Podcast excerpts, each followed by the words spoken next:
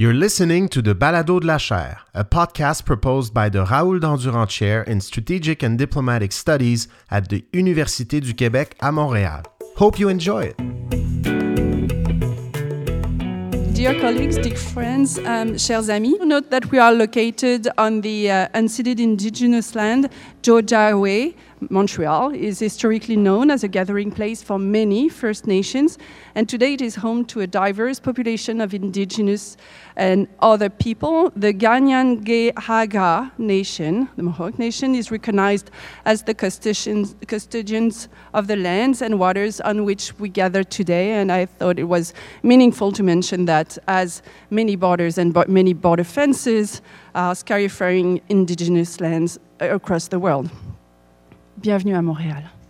It is a great pleasure to see you here to what has become our biennial uh, conference here uh, meeting. We've been meeting here for this Border Wall conference every two years since 2009, and I think Saïd Saddiki was uh, one of the founders and uh, of, the, of, the, um, of this uh, conference.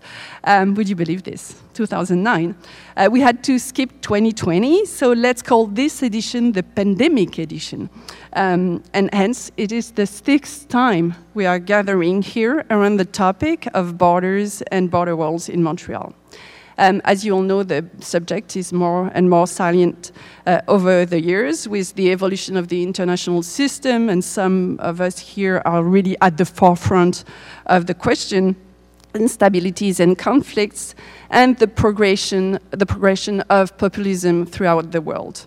As we will um, be speaking, many borders today are being reinforced, whether in the Rio Grande Valley, and Terence Garrett could uh, be talking about that, or um, at the Finnish Russian border, and we've got a few representatives of that um, issue, and Jussi Laine will be addressing it for sure. It's been all over the news in the recent um, days.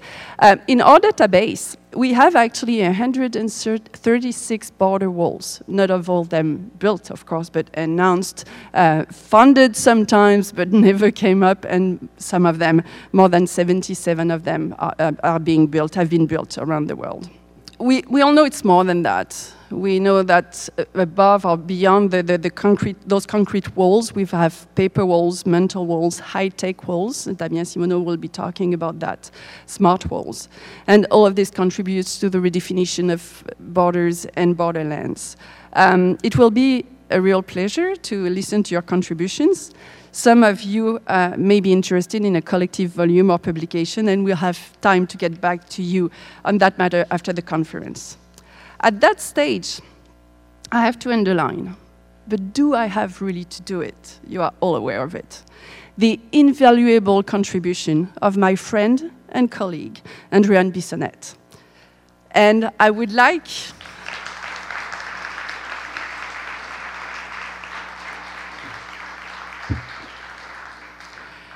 And I would like to take a second, you will have to do that again to congratulate her since she has written the final words and submitted her PhD thesis this week.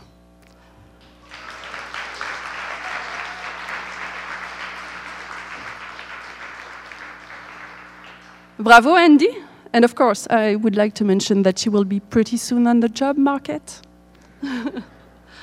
I also want to say how grateful I am to work with a wonderful team of young researchers, young women, who never cease to innovate, create, push, pull, generate new uh, projects, ideas.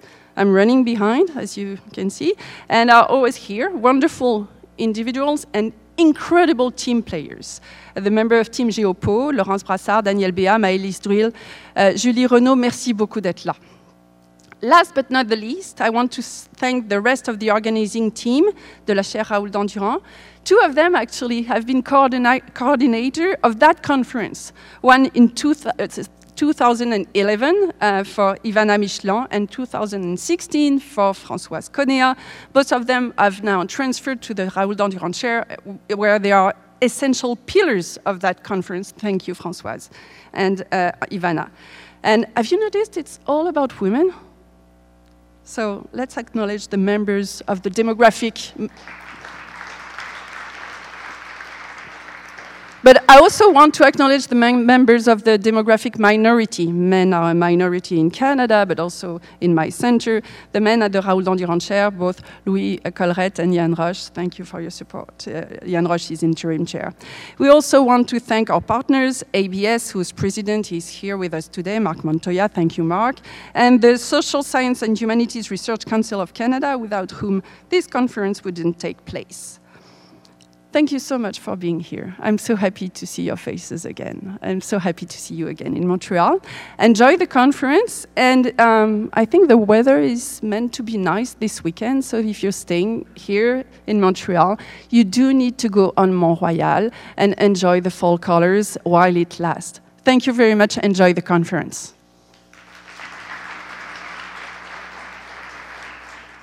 Hi, good morning. Uh, thank you for being here today, and thank you, Elizabeth, uh, for uh, allowing me to again this year co organize this conference. It's always a pleasure, uh, and as you mentioned, I will soon uh, have new uh, projects, so it's a pleasure to be here with you again this year. Um, so I will be introducing our first keynote uh, to start us off on a great note. Uh, so we have the pleasure to have with us the authors of the Border Chronicle, which is a website and newsletter bringing you uh, quality journalism and in-depth interviews about all things related to borders, uh, with a focus on the U.S.-Mexico border. So uh, we have Todd Miller, who, is, uh, who has researched and wrote about border uh, and border walls for over 20 years. Uh, he currently resides in Tucson, Arizona, but he previously lived in Mexico as well as grew up along the US-Canada border. So let's just say that borders have been a part of his life for uh, many, many years. And he also has uh, authored four books uh, relating to uh, border issues, including his most recent, Build Bridges, Not Walls and he uh, co-authors the uh, Border Chronicle with Melissa Del Bosque, who worked for over 10 years at the Texas Observer.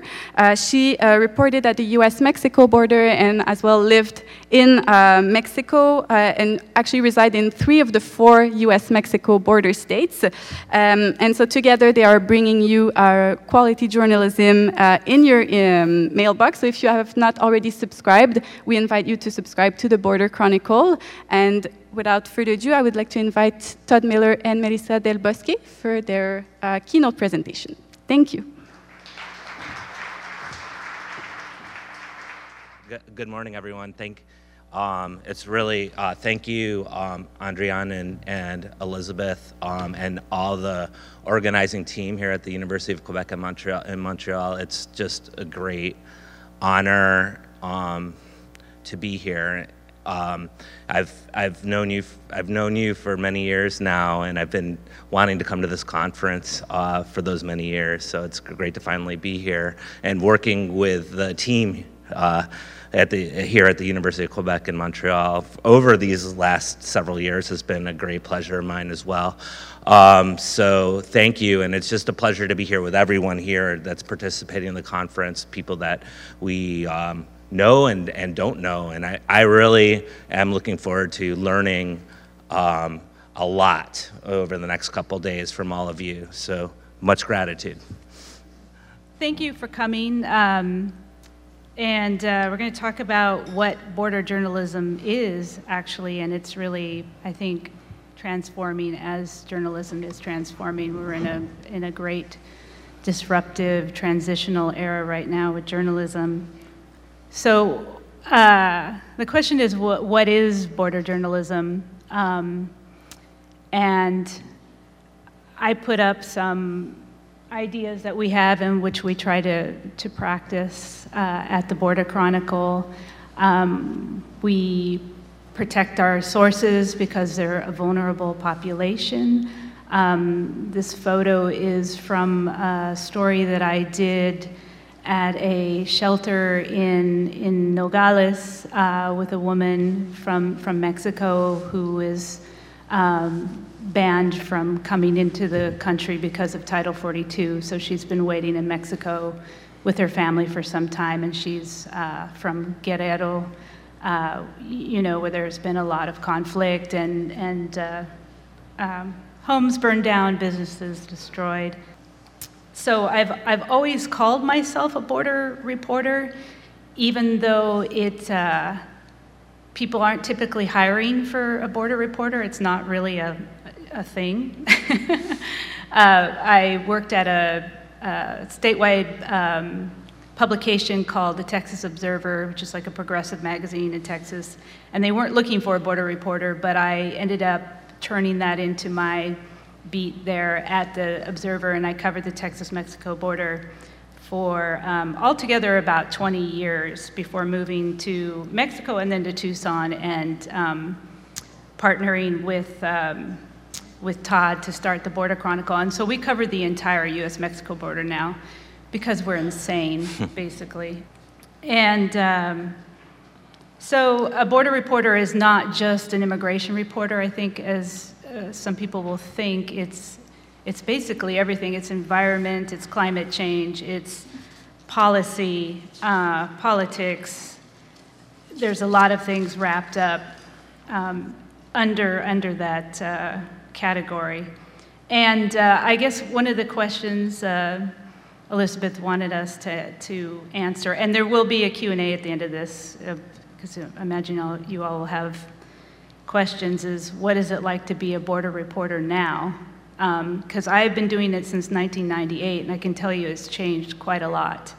As you can see, these are just some examples where the Dallas Morning News, which is the biggest newspaper in Texas, had um, more than a dozen people dedicated uh, in the 90s to covering the border and Mexico.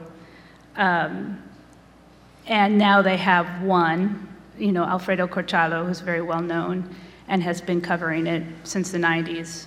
Um, and, you know, the business model for journalism is completely disintegrated. So, so there's uh, all the bureaus have closed, basically. Um, and at the same time, the border didn't used to be so politicized as it is now. It's constantly being mentioned, and it's really been weaponized by authoritarian movements, and in America by the Republican Party, um, especially leading up to the midterm elections, which are coming up on um, November 8th. We've been hearing nonstop in the United States about fear mongering over the border, and you know we're being invaded, and um, so basically covering the border as a journalist is like people yelling all the time. so how do you cut through all of that noise and reach people with what is really happening at the border? And that's really, really challenging. So we started the Border Chronicle in September of 2021. And we, uh, we got a, um, we're on this platform called Substack, which some of you may be familiar with. A lot of journalists have migrated to this platform. It's a newsletter format, so you receive it in your email inbox, which I know people have sort of uh, conflicts with their email inboxes.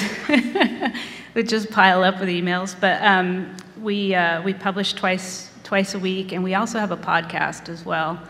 Um, and uh, since you know the business model for journalism has disintegrated, um, a lot of people are moving to to this format. A lot of journalists, and th- I mean the nice thing about it is that you have a closer relationship with your readers. Um, they subscribe to us if they like us. We don't have to.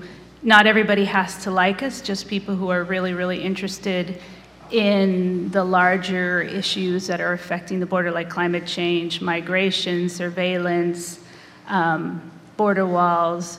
We tackle a lot of larger topics and put it in context with history from the perspective of border communities. Um, having covered the border for so long, I've spent years convincing um, editors in New York, where most of the major media organizations are based in New York, and I can tell you that they're not interested in the border, really. And they're not interested in Mexico, and they're not interested in Latin America. So I've spent many, many years trying to convince editors in New York why the border matters, why it's important, why does Latin America matter. And so um, you know, we're really not making any money in this endeavor, but I can tell you it's incredibly rewarding to finally be able to do the kind of coverage that we want to do without having to convince a gatekeeper in New York who doesn't care anyway. Um, so it's totally, totally worth it.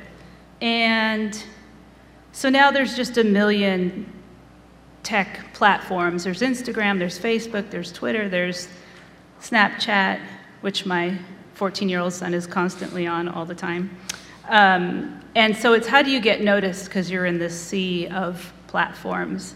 So that's also been a challenge. I know we use Twitter a lot and Facebook, and you know, so we're always trying to sort of get get it out there. But it does feel like you're kind of in the sea of different platforms and trying to reach people in different places, and you're not really sure um, if you're really reaching people or not. So we, so we qualified for this Substack Local Reporting Fellowship in 2021, and they um, they chose a dozen people from around the world.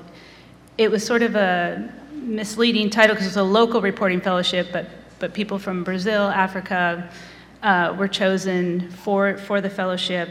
And so they supported us for one year with a salary and uh, a small stipend for our health care. And um, that ran out last month. so now we're on our own. okay, so I'll just go through a few stories that we have been covering. This is. Uh, this is a, a militia group called Veterans on Patrol, and um, they are run by a longtime troublemaker named um, Michael, Michael Lewis Meyer, who people in Tucson call Screwy Louie. And they, they're on Telegram, they're on different uh, tech platforms recruiting people to come down to the border. And they've very much aligned sort of with the QAnon kind of messaging where they are saving the kids. Um, this is near Sasabe, Arizona. I don't know, some of you have probably been down there, um, where there are some gaps in the walls. And so unaccompanied minors come to these gaps and then they present themselves to Border Patrol, but the militia has been camped out at these gaps and receiving the children and spending several hours with them because the kids come at night and the Border Patrol are not there. And um, so they have been, they've been apprehending the kids, talking to them, taking down their personal information, and then following up with their relatives in the United States, in some cases going to their homes. Um, and um, they believe that uh, they've also attacked humanitarian organizations like Humane Borders and destroyed their water stations. And, uh, and they're, they're pretty heavily armed. Uh, this woman, Butterfly, when I first met her, was licking a hunting knife, and she was wearing a pistol on her waist. So that was really uh, charming.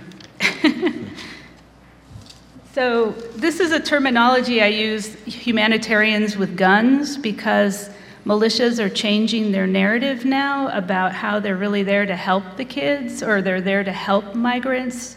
They're not, uh, you know, hunting them now, they're, they're helping them. And it's very much aligned with the sort of QAnon messaging of um, they're saving the, the children from sex traffickers and pedophiles and satanic uh, pedophiles. You know, they use this kind of terminology. Um, and they're very heavily armed, and they say they're doing God's work. Um, they're also very much aligned with the January 6th. Uh, a lot of them were at the January 6th uh, movement. And um, they also work with local police and Border Patrol at times. I, you all are very lucky because I was going to show you a two minute clip of Texas's Lieutenant Governor Dan Patrick talking about the uh, great replacement theory and uh, invasion messaging on Fox News, which we, if you live in the United States, we've heard like nonstop now ever since Biden was elected. So the GOP, the, the Republican Party, has really embraced messaging around the Great Replacement, which is a white supremacist uh, theory about um, the Democrats are allowing black and brown immigrants to cross the border to replace white voters. And uh, they're also uh, Trump, former cabinet members from, from Trump's era, Ken Cuccinelli and uh, Mark Morgan, who were in DHS, have been going around the country convincing local governments to declare an invasion because they're saying that under the US Constitution that local governments can do that because the federal government has failed to protect them by allowing migrants and uh, asylum seekers to, to cross the border. So in this clip, he talks about how Biden and the Democrats are, are purposefully allowing people to cross and that it is a invasion and that it's a revolution and that people need to, to wake up. So they've really been sort of fomenting this uh, political violence, which we've seen some, um, like a recent shooting in Texas of two people who had just crossed from Mexico by uh, two brothers near El Paso. And then, of course, there was the, the, horrible massacre at the Walmart in El Paso in 2019, where the, the gunman was citing sort of uh, invasion and great replacement messaging. And let's see here. This is another story that we did, and, and this, uh, this is in Yuma, Arizona. And um, the, what you see there is the Border Patrol is, is forcing asylum seekers to uh, trash all of their possessions. Um, this is also happening in South Texas as well. It's happening in different sectors along the border. And uh, in, in some cases, they're throwing away their passports, they're ripping up their birth certificates. So I took those photos, I took that photo in, in Yuma, and what I found on the ground were like Haitian passports in the dirt Cuban ID uh, cards, and you know important confidential documents that people would need to help them with a successful asylum claim. Um, at the same time, Border Patrol leadership were putting out an Earth, Earth Day message on Instagram that this was the trash left behind by illegal immigration. So they're forcing migrants to trash their most in, in, in, religious items, you know, heirlooms, things like that, and then turning around and saying, oh, look at all this trash that these immigrants are leaving behind. And actually, I've, I've been covering this story since May, and since then, a coalition of NGOs has come together and has been advocating uh, with legislators and Border Patrol for them to, to change this. Um, and in Yuma now, they are checking people's things for 30 days and giving them a claim ticket, but it's pretty unreasonable because people are have to come back within 30 days to claim their things, and most people are going on to Atlanta or Florida or somewhere else, and they don't have the money to go all the way back to Yuma to go to go get their things. Okay, and now I'm going to hand it over to Todd. Um, hopefully, I'll uh, be able to use this too. I wanted to. Uh, I wanted to um, um, also just go back and reflect a little bit again on, on border journalism, um, particularly when you look at the mainstream journalism in the United States, um, the sort of, I guess, myopia might be, or maybe there's a there's a tendency when there's something happening, like the border won't be covered forever, and then all of a sudden something will happen and then every outlet will come and, and rewrite or rewrite the same story, but then, you know, uh, you'll, you'll see the same story like 14 times. Um, but then all these other stories that might, you know, inform what's going on uh, go, go underreported or not reported at all. Um, I have, uh, there's one example of this I have from uh, 2018. I was, um, I was at this uh, conference in Washington, D.C. called the International Summit on Borders. And that was a, the International Summit on Borders brought in uh, um, border officials pretty much from 48 different countries. And the whole conference is about how these, these countries are harmonizing, that's the word term they use, harmonizing the borders, the, the kind of international border. So, so the, each border was harmonized with another, uh, with, the borders were harmonized with each other. So basically cooperating, different countries are cooperating with each other to, to give an underst- a more global understanding of what the border is. And um, when I was there, I was happy to see that there's a national public radio reporter um, present that was actually, you know, going to report. I, I thought going to report on this this conference that was going on. But mind you, it was 2018. So you remember what was happening in 2018, right? In the summer of 2018 or June of 2018, um, that's when the Trump Trump administration was was um, separating uh, families very blatantly right in front of TV cameras. Um, and it was getting a lot of uh, coverage, rightly so, in, in the media. And, um, and so Kevin McLennan, do you all remember him? McLe- I might be pronouncing his name wrong. What? McAleenan, um, the former commissioner of the Customs and Border Protection, CBP. Um, he was giving the keynote of to the much like us right now, I guess, uh, but different. Um, uh, giving the keynote uh, at this international summit on borders, and he was talking about U.S. border externalization, right? How the United States was extending its borders uh, into other places around the world, and um, and at the end of the, at the end, there wasn't a time for questions, but the, the National Public Relay, uh, uh, the NPR reporter raised, raised her hand and asked about the, the family separation. And of course, what did uh, um, uh, answer? He just gave basically a standard a- answer and blamed, and said, oh, it's the smugglers, right? It's the smugglers. Um, and that was that. I mean, this is the answer that he gave. Um, you know, a thousand, probably a, a, hundred times in the in the in those few weeks that that there, it was getting a lot of coverage. But then I thought, well, yeah, but it's great that NPR will stay there and cover this because this is going to be a, this is a big deal, right? They're talking about what what CBP is calling one of their big strategies, pushing out the borders, and um, but lo and behold. Uh, the NPR reporter after that she just she got the one question and disappeared. And I don't I'm not I'm not bring I'm not bringing this up to necessarily criticize the NPR reporter.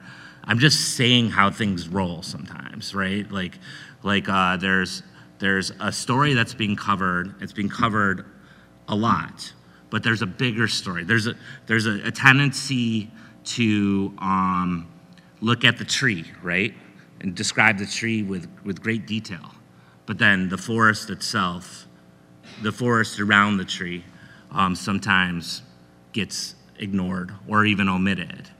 And um, that's one of the things I think we're trying to do. Our passion, really, I would say, with the Border Chronicle, is to um, look at those trees, look at the forest, right? To try to bring that the forest in those contexts and that historic context.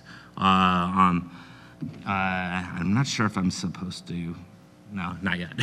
Sorry, I'm. The, I, I'll have to keep looking back at the PowerPoint. But um, so like in for example, historic perspective. And another example, I, am reminded in the 2018, uh, there was a picture, I think it was CNN that, that posted a picture of um, immigration detention where there was a lot of kids uh, crowded in immigration detention, I think in South Texas. And um, it turns out that that picture was from 2014. And if you remember, there was an unaccompanied mi- uh, minor crisis of people crossing the border in 2014. And I bring that up because there, yet again, you have the 2018 coverage of family separations, but then using 2014. But it's almost as if 2014 was forgotten, um, or there was a sort of historic forgetting of, of some huge events that were re- actually really well covered by by the mainstream media, and so and so we're what we try to do um, at the Border Chronicle and and what I've tried to do in, my journalism just in general over many years is is really look at that historic perspective and and try to bring in that historic perspective. Like, what does it mean from a U.S. border perspective that um, say in 1994 there was a budget of 1.5 billion dollars through the Immigration and Naturalization Service for for border and immigration enforcement. And then what does it mean that that annual budget has gone up every single year? Year after year, it just constantly goes up.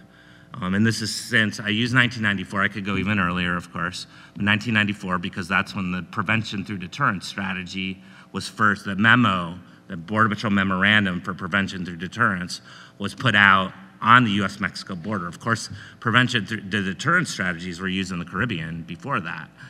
And um, so, what what uh, what does that mean? That in 2023 in the United States, now the border, border and immigration enforcement budget, now translated, if you take the budgets of CBP and ICE and put them together, is going to be $26 billion. Uh, what does this like historic, like the never unprecedented growth of the border apparatus from a US perspective, and I would argue from a global perspective as well, what does that mean when we're looking at the 2018 stuff, when you're looking at the 2014 stuff? What does it mean uh, when there is, um, if you look between 2008 and 2020, that 105,000 contracts were given by CBP and ICE to private companies. Um, 105,000 contracts to private companies worth $55 billion. And the, and the $55 billion, that, that total is more than the total accumulated budgets for border and border and immigration enforcement from 1975 to 2002, which amounted to 52 billion. So what what has gone? You know, when when you start bringing in these like historical data points, um, what what what? How do we report that and bring that into our reporting? Like the question of a border industrial complex, a border industrial complex, is that is that something that's happening? Um, is that something we should be paying attention to? Should we be looking at um, the different, you know, the dynamics therein, the companies that are that are um, making money out of it, and the fact that these borders have risen, the border border budgets have risen over multiple administrations in bipartisan fashion. Should that not be something that we examine um, as as uh, in, in our reporting and become something that's a big deal in our reporting. And then finally, and, and you can see that I, behind me is a robotic dog.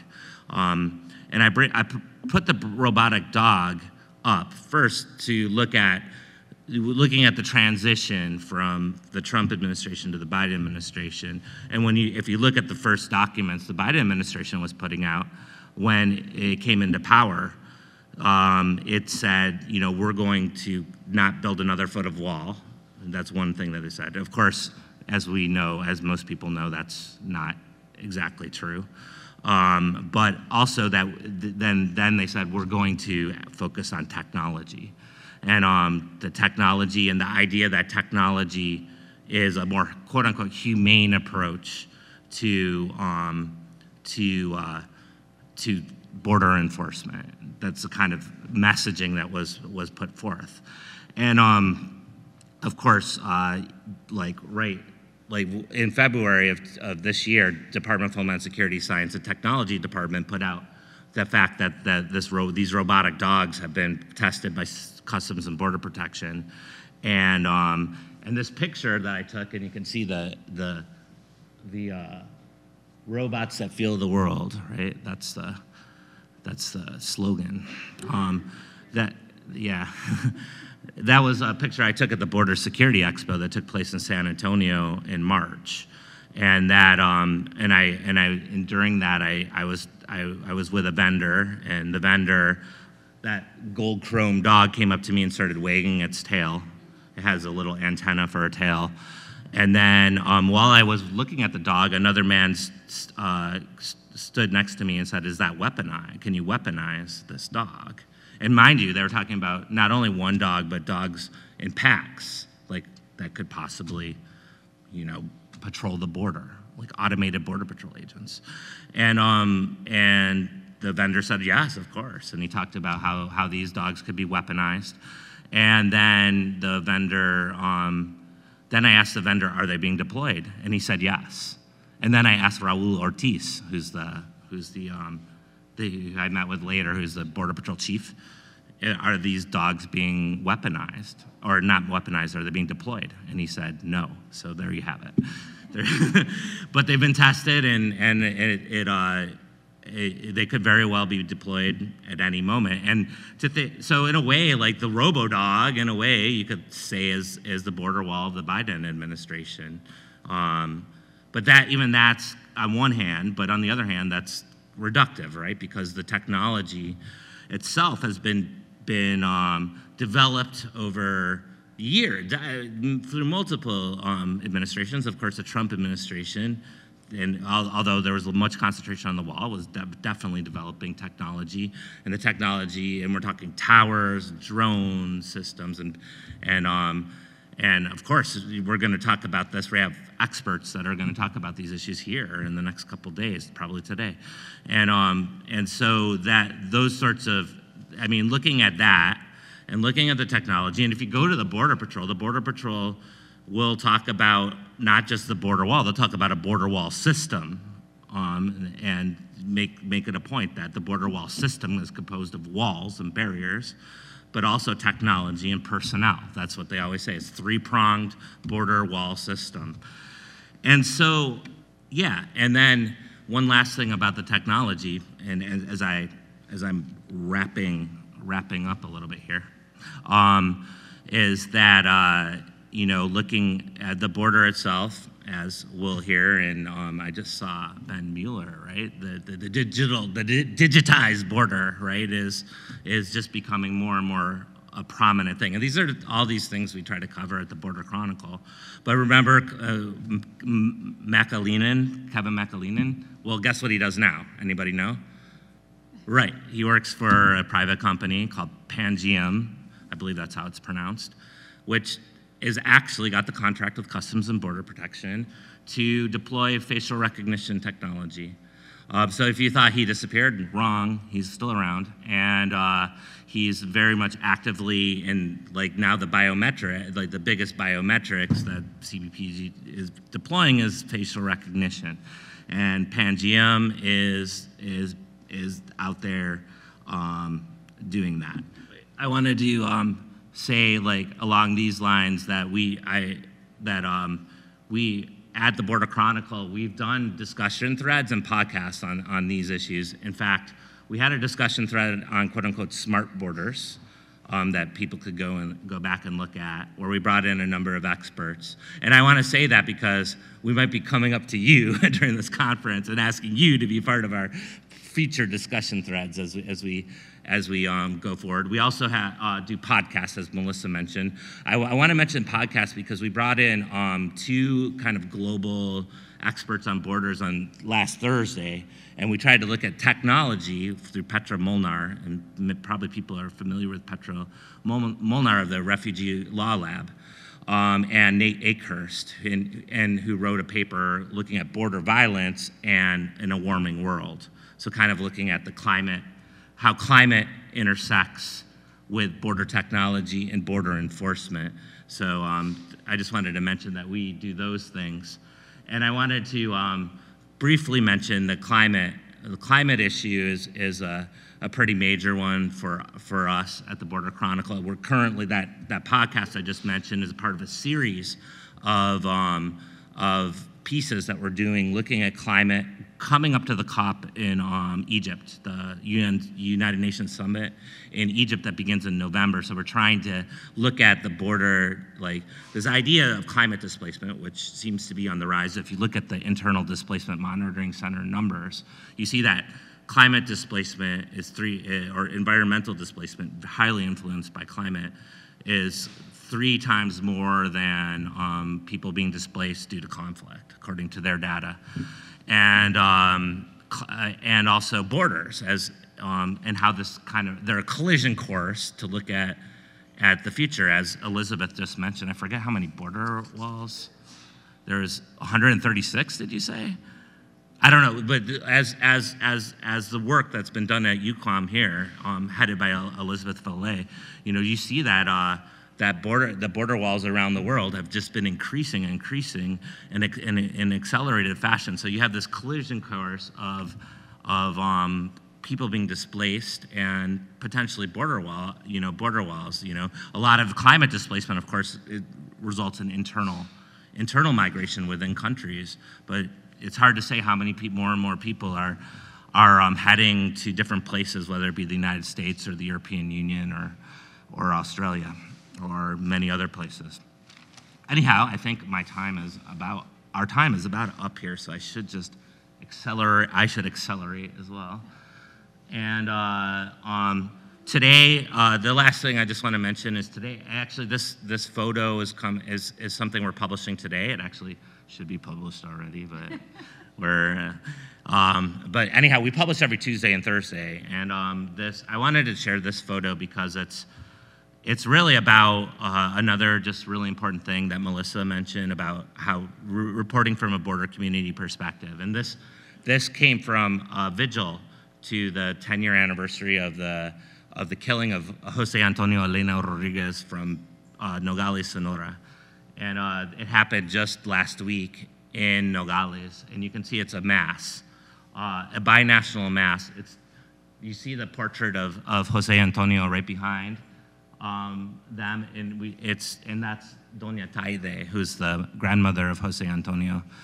And it brought this mass was part of a bigger vigil that brought people from both sides of the border, and it's and it's it was it's, it's touching because it's not only a protest, right? It's also a, a new way of imagining what could be, right? Of what of people coming together on, in the border. And with that, I'll, I will leave it at that. Oh, there's a. Thank you very much, Todd and Melissa. It was uh, really informative, and uh, it's great to see how all the work that comes behind the newsletter that we get twice a week and read religiously. So it's uh, always interesting to see how it all comes together. Uh, so we have about 15 minutes uh, for questions. Uh, so if you have questions, we invite you to come to the microphone in the front uh, and ask your question directly um, in the microphone. So if there's, I can maybe start off with one question and that He'll leave you the time to come up in the front. Um, so one of the questions that I had was uh, whether, while doing your work uh, in the field, is there something that um, people doing research that um, are missing? Is there like something that you're seeing that is increasing right now? So you, I know you mentioned uh, climate change and the um, the papers that are being ripped off, but is there something that we're not discussing enough that you see uh, as reporters uh, in the field? Yeah, um, yeah. Thanks for that question. I, I think there. I mean, just by looking at, for example, the different, you know, the different themes that will be discussed here in the next few days. I, I, I look at them, and you know, it's hard. There's so many that it's hard to list all of them, but. Um, I say, wow, I'm gonna, can't wait for this this panel, or, and um, one thing that I always think is that there is like a lot of really excellent research out there that um, sometimes doesn't that that needs to get out, right? Like there's there's uh, you know where where my critiques often lie is with the kind of mainstream media depiction in, in stuff that we mentioned in when we were talking, but uh, but there's so much like for example academic research um, that goes into really in depth looking at things, empirical research that I like to, um, that I'm always like scouring, you know, trying to find, you know, and I think there's so much out there that just needs to get out into the world more. Um, I'm sure there's, you know, with the border and immigration enforcement and all the different elements there, it's so evolving. It's constantly evolving. There's so many different things. There's changes. It changes sometimes day to day. Um, so it's always good to be on top of all that. But it's, uh, but it's, I think like the re- there's a lot of research out there, and I think that is tapping into it more, and that's what I, I hope to do. Hello, thanks a lot. It was an amazing talk and very inspira- inspirational in many ways. Your books are too. Uh, my questions goes a little uh, the same way that, of, that Andréane um, proceeded. Is what do you expect of us academics? I mean, we do research, we are on the field as much as we can. We we then do work with our students, which are, is, our main outreach, and then we try to do a lot. But that other or more outreach is out of in the nights, in the weekends. Um, I mean, it's a 824 um, commitment. You are you do that too. So how? I mean, what do you expect of us in terms of outreach? How could, I mean, how do you read us? How would you find us? How do you not find us? Uh, how? I, I mean, those this kind of encounter is very very good. Uh, should we organize them together? Should we do podcasts together? I mean, what, what from your point of view, what is the, um, the next step? Yeah, thanks for uh, that. I think, um, like you're mentioning, uh, the coming together, right? Like uh, the journalism and the, the academia coming together, I think is so, so super important. I remember Joe Heyman, uh, he might have been here before from UTEP, University of Texas El Paso. I was at a conference with um, with him, and he's he's he's done so much decades of work looking at the border, and he and he, he like came up to me and just spontaneously, and he said, "You know what?" He said, "We need each other." I'm like, "Yeah, you're right." That's all he said. He kind of left it at that, and he's like, "Yeah, yeah, we need each other." And so, like any any which way um, that, uh, like, I hope personally, you know, us being here and just being able to talk with people and learning from all of you and, and learning all your research and bring and hopefully that that uh, you know we bring it. I love I I love bringing academic research into my into my journalism. I think it's super important, and um, interviewing with podcasts, bringing people on discussion threads, just getting just hopefully in our own little way, trying to amp, trying to bring out bring that research into the greater discourse because sometimes it's not there, right? Like sometimes it's just kind of it could be like not getting out when it needs to get out, right? And that's and that's hopefully I think like the more the more like collaborations and we could think about that what that means as we as we go proceed in this conference, the better, right? That's what I think. We have business cards and bumper stickers. so we'll put those out afterwards and yeah. you can e- send us your work or email us if you have questions. Hi, thank you very much for the presentation and for the podcast that you put together. I learned so much from every single one of your episodes, and the last one which is like really fantastic. Um, so my question, I guess, goes back to this issue of the transformation of the profession and uh, the fact that a lot of these uh, journalists who are, who are specialized on the border have been laid off or um, I, I, think it's fair to say that a lot of people who are in this room um, get a lot of requests from the media. Uh, but often the people who contact us are people who are generalists. It's not that they don't know the, con the context very well, it's that often they don't even know, they don't understand the, the, the, the base concepts uh, around the discourse. So my question is like, do you have any advice on how we can we can build the bridge when the people who approach us are not the people like you who know who are experts on the issue, uh, but people who are the bridge between us and the general population, but who lack the basic tools to communicate things that are important. How can we do this outreach work better? Thank you.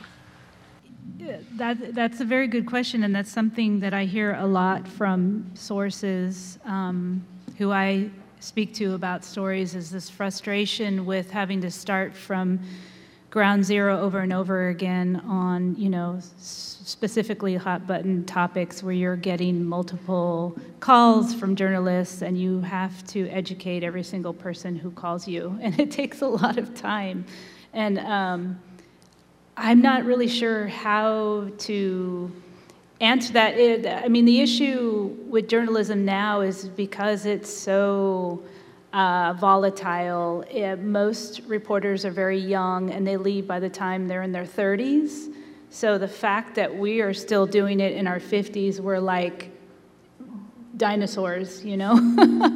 but it takes so many years to accumulate that knowledge. So it's, it's really unfortunate that by the time people do, they've left and moved on to something that's much more financially rewarding or stable. um, I think, um, I mean, if it's a specific topic that you're being asked about again and again and again, I might even just prepare like a, an email or a paper, just giving them the context. And um, it, it's unfortunate, but you have to stay in constant contact with them, probably so they don't mess it up. I hate to say that. I don't know if there's a workaround really to, to save your save your time and energy, other than to maybe have like a one pager for them that gives the the context of the issue to at least hopefully you get them to that level, and then because a lot of times they don't even know what questions to ask you, so they're sort of fumbling, you know, trying to figure out what to even ask you, and yeah, that's that's a tough spot to be in. and a sound bite. They want they're looking Oh, yeah, for a a sound, sound bite, bite, too. right? And Yeah. uh, so Yeah. you know who's a pretty masterful at this? I think is uh, Scott Nicol. He's, Oh, I've seen him. Uh, he gets calls constantly uh, from the media, and he's and he's uh, Yeah, Scott, Scott Nicol, I'm going to point at him, he's right there. He's next uh, in the panel, and he has, he's spent a good amount of time with me, showing me around South Texas and the border walls, and he's probably the most knowledgeable, knowledgeable person on border walls in probably almost the country, mm-hmm. at least in that section of border wall in South Texas, for sure, so. Thank you. I think we have one last question. Hi, good to see you, Todd. Hey Terry. I- This has brought up a lot of good memories because uh, I was able to procure a grant, and that might be a strategy for us moving forward. In 2019, Todd was our keynote speaker uh, for a Homeland, we had to call it a Homeland Security Conference because we had to disguise it as something that might be palatable to uh, Admiral McRaven at the time, who was Chancellor. But uh, anyway, so we were able to bring uh, Todd down to South Texas. I believe it was the first time he'd been to Brownsville in that It area. was, yeah. And uh, so I just, I just want to say uh, we need probably to think about, I mean, talking about you two, and I'm glad to finally see uh, Melissa, Melissa uh, Del Bosque so, in person. Uh, we probably need to work together uh, more, right? Uh, uh, what kind of strategies might you do other than, I mean, I'm glad to see you're here today, but what else do you think we possibly may be able to do to sort of continue sort of this dialogue, this, uh, this, this getting together? Uh, again, thank you. I mean, I guess as you all are talking about this, and, and Todd and I were talking about this too, I guess one of the barriers for journalists with academic work, which is so informative and so helpful, is some of the jargon, you know, like words like securitization and, and things like that are hard for, for journalists because we have to translate it into something more uh, common, I guess. Um, but I was thinking, maybe we, we could come and do workshops for, for um, academic groups who want to know more about how to work with journalists or how to, um, you know, give them that one pager if, that, if that's useful, you know. Because I know there's a lot of, journalism is very mystifying for a lot of people who have to deal with journalists, um, especially now with it being in such a transitory phase. So, so you know, we would probably be happy to do that if it was useful. Yeah, totally. And um, anytime, like Terry, I think you you just wrote a, a paper that you sent me, and just said by sending me the paper, like uh, like getting articles, uh, you know, anything that you all are producing, and having access to that, and being able to get that as well, I think is very helpful.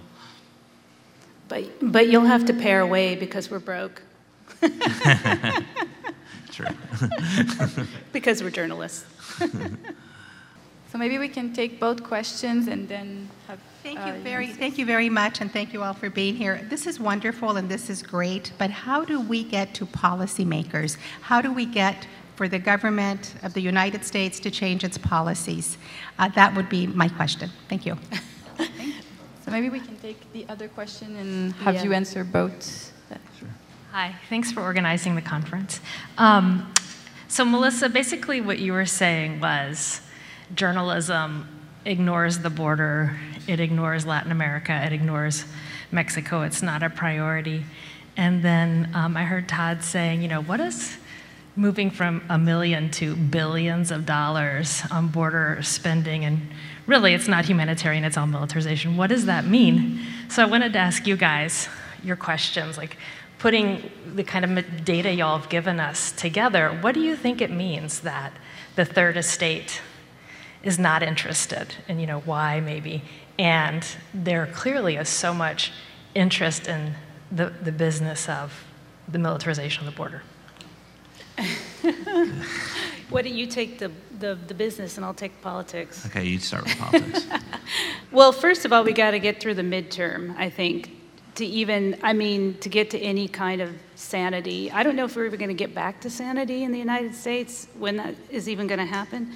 I worked in the Texas Senate for five years for a state senator from the border from McAllen, who's still in the Senate, um, Juan Hinojosa.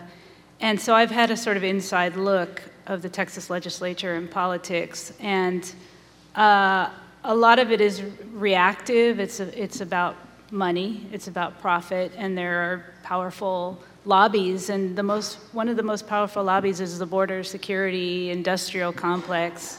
They make a ton of money, and then we have this revolving door. Well, I'm sorry, I'm going into your. um, you know, like where Kevin McAleenan, and he leaves and he goes right into, you know, making millions of dollars selling things back to the agency that he used to run. Um, so, so there's an enormous barrier. There's all this money that is is being made, and there's no. Um, it has to be pushed from the grassroots. They have to force legislators to to pay attention and to change.